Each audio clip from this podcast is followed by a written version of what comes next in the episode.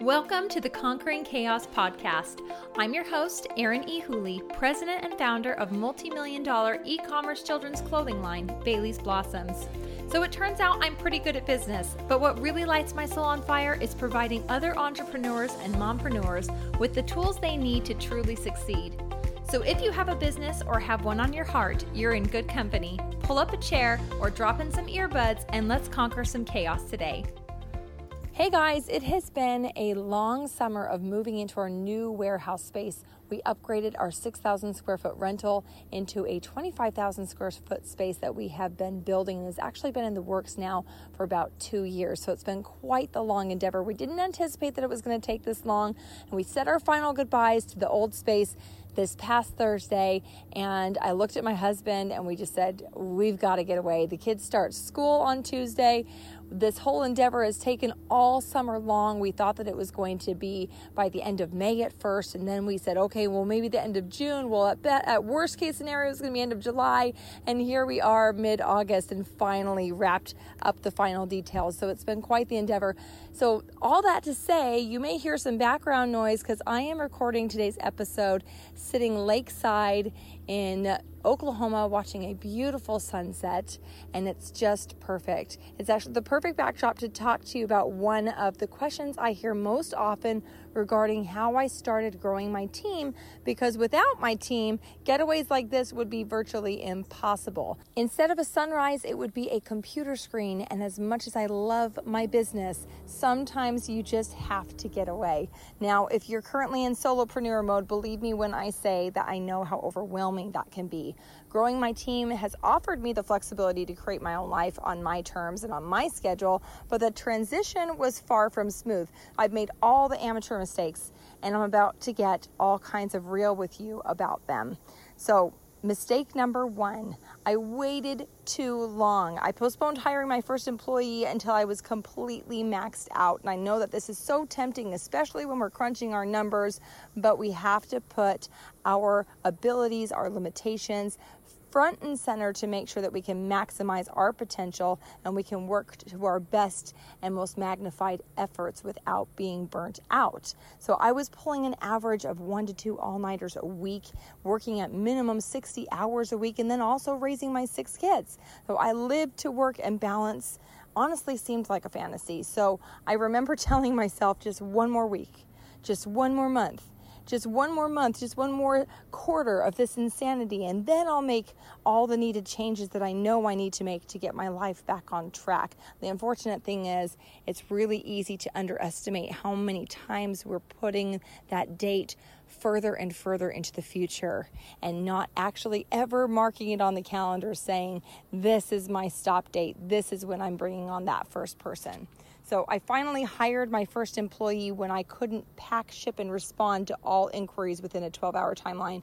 And you're probably wondering why a 12 hour timeline? Well, from the very beginning, I've always had high standards of what I was creating. So customer service was a really big part of that. So a 24 hour response time was painful for me. So my first hire was to help with order fulfillment because I wanted to maintain control over the customer experience and all those interactions. And that, of course, leads me me to mistake number two, which was I micromanaged the tar out of everything. I treated my business like it was my little baby and I hovered over every tiny detail. And not just my baby, but my like first time mom baby. I mean, I was really, really obsessed with every single little thing that was going on and I couldn't let go of any of it. So not only did this drive my team mad, but I never allowed my mind to rest. I never took a step away. I never relaxed. And since at the time everything was out of our home, everyone I hired was either a friend or family member. So I'm going to ruffle a few feathers here and probably make a few people feel a bit uncomfortable because I'm going to call that my mistake number three. And let me clarify this is less about the complexities of working with family and friends as it is making sure that you don't offer a job that number one, they're not qualified for, or two, you don't have a fully trusting relationship to where you can openly discuss anything and everything and have a history of working through issues and problems openly. No filter, no sugarcoating, just pure honesty based off of love and mutual respect. So, if you hire a friend or family member who is both unqualified and unable to have a real conversation with you in tough times, you honestly you have a ticking time bomb on your hands. It's the breeding ground for resentment and entitlement, and that's when you see relationships become strained and even permanently damaged. So, when you're looking to hire that first person, and if you are looking to hire a friend or a family member, whether that's because you're working out of your home and they're going to have access to your family, your children, your personal items, and there's a trust issue there, um, I get it. I mean, that's exactly the reason why I was able to rationalize who I brought in from the get go. I didn't ever post a job listing in the first couple of years. I didn't want to. I didn't want strangers in my home and want to hope for the best. So I get, I get all the things that you can potentially rationalize to say, hey, I have to do this, I have no other choice. But I wish I had also had the ability to take a step back and to say, okay, I'm not willing to take just anyone. It has to be the right relationship. We have to have the right amount of qualifications and skills. That and also the ability that I have to communicate with that person. What if something goes wrong? What if they're not performing to the degree that I need them to perform their job tasks to the point where now I'm just going back behind them and picking up all the little messes left behind. That's not helping me, and honestly, it's not helping them either. So, do I have the ability and the the type of relationship with that person to where I could say, Hey, I appreciate your efforts, but I actually need X, Y, and Z. This is what I need from you. These are the expectations in order for us to grow this company together. Is that something that you can offer? And if you don't have the ability to say, this isn't working for me, or I'd like to see a change here, to be able to offer that guidance and that feedback, whether it is positive or negative, if you can't honestly and openly offer that feedback without having fear of hurting their feelings, they're not the right person to be on your team. Every person on your team, you should feel comfortable to have that type of a conversation with, to be able to push back, to be able to ask the tough questions, to be able to hold them accountable. If that relationship is not there for any reason, then I would highly suggest taking a second look at who you're looking at hiring. I wish I had known this in the beginning because honestly, what happens when you don't set that foundation of communication, especially with friends and family members, then what you're doing is you're opening up a huge potential for strain on that relationship. And those most often are the relationships we care about the most. It's not worth it, the risks are too high. That's why you need to be very, very choosy when you're looking at bringing on a friend or a family member. Now, obviously, I'm a huge proponent that I know that this can work. So, yes, I've done it poorly, but I've also been able to do it really well. My husband and I work together. We've been working together for about two years now, and it works because we know how to work through a conflict. We know what conflict resolution looks like. We fully trust that we can disagree and even get upset with one another. And at the end of the day, we're not going to hold a grudge. We're going to hash it out. We're going to talk. We're going to communicate through it until we work through it and we can move beyond it. The more that you communicate, the more that you have those boundaries set in place, the easier it is to have those conversations and to be able to work successfully with friends and family members and maintain those relationships and even strengthen those relationships. Now, with that comment, I'm sure I've struck a chord with many of you because this has been my biggest learning curve and even one of my biggest mistakes throughout my journey as an entrepreneur. It's my willingness to say the difficult things We've all heard that a chain is only as strong as its weakest link, right? And I'm perfectly capable of identifying that link, but then what? How do I have that conversation to reinforce and strengthen them rather than A, run from the issue, B, hide the issue, pretend it's not there, or C, get rid of the issue altogether without ever really addressing it? It is our responsibility as leaders to address underperformance and provide opportunities for people to grow. And it all starts with our ability and our willingness to hold people accountable. The alternative is we don't have the uncomfortable conversation, but choose to be silently frustrated and reassign or even fix the problem ourselves. Unfortunately, I've learned the hard way that silent resentment does not diminish over time. The elephant in the room only grows larger, and the trust of other team members begins to diminish as they see you put your fears of confrontation above the security and growth of the team and the company. The performance of your team and the growth of your company must be the priority. It must be prioritized over your need to be liked. That doesn't mean that you need to be a jerk, but it does mean that you need to be willing to be honest and to have a conversation that will ultimately benefit the entire team and create a more cohesive and collaborative culture. Now, to start any productive conversation, there's a bit of a formula, we need to be able to break down the walls first. So, first and foremost, when starting any conversation, we need to validate the person we're talking to. We need to validate them and their contribution. We need to just tell them that we value them, that they're important to us. We need to let them know that we want to ensure that we're giving them and providing them with all the tools and opportunities necessary for them to succeed. And then we need to ask them questions. What challenges are you facing? What are your goals and what are you doing to meet your goals? What's stopping you from meeting them? What's working for you?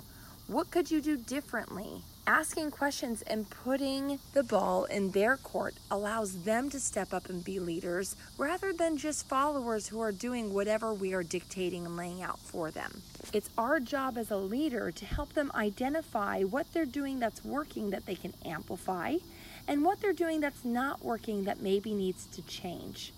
It's really easy here to dictate what they should do next. And I'm super guilty of this myself. It's kind of like teaching your, your children how to tie their shoes. It's going to take 30 seconds for you to help them and do it yourself versus potentially 30 minutes for you to teach them how to do it. Oftentimes, the 30 second option wins out. But when we look at that 30 seconds magnified over years and years and years, and now we've got somebody in fifth grade who still has to wear Velcro or no tie shoes, if you add that up, that 30 minutes no longer looks so bad right from the get go. And it's the same thing with business. Whenever we step in and dictate their next move, what we've done is we've set them up to constantly need our approval and our directives to progress. So, what questions can we ask help them come to see what opportunities are in front of them and what changes need to be made? And even if that means we allow them opportunities to fail, we need to change our mindset to say an opportunity to fail is an opportunity to learn same as we have done on our own journeys, we need to allow people the ability to learn the hard things and to answer for them. Once you understand what their goals are, within the organization, it's vital that you understand what their goals are as an individual. Are they looking to scale up to the next level? Are they looking to move into a different position? Or are they looking to provide an enhanced lifestyle for their family? And if the answer to any of these is yes, then you can give them specific challenges that will help them show up more fully. There's a difference between providing a challenge to show up more fully and telling them what showing up more fully looks like. If you're leading someone who has a hard time with time management, for example, and you block out their schedule fully and you say, okay, at 8:30 in the morning you're going to do this, and then at 9:30 you're going to do this, and then at 10:30 you're going to do this, and then you're going to take a 30-minute lunch break, and then at that time you're going to do X, Y, and Z. You get the idea. Versus I challenge you to take an inventory of all the tasks, of all the things that you need to do in any given day. I challenge you to set your intention in the first 15 minutes of your day. Block out how you're going to use your time and commit to when you're going to have specific tasks done by. And if you're trying to scale up, if you're trying to make room for a specific goal, you need to put that on your schedule as well.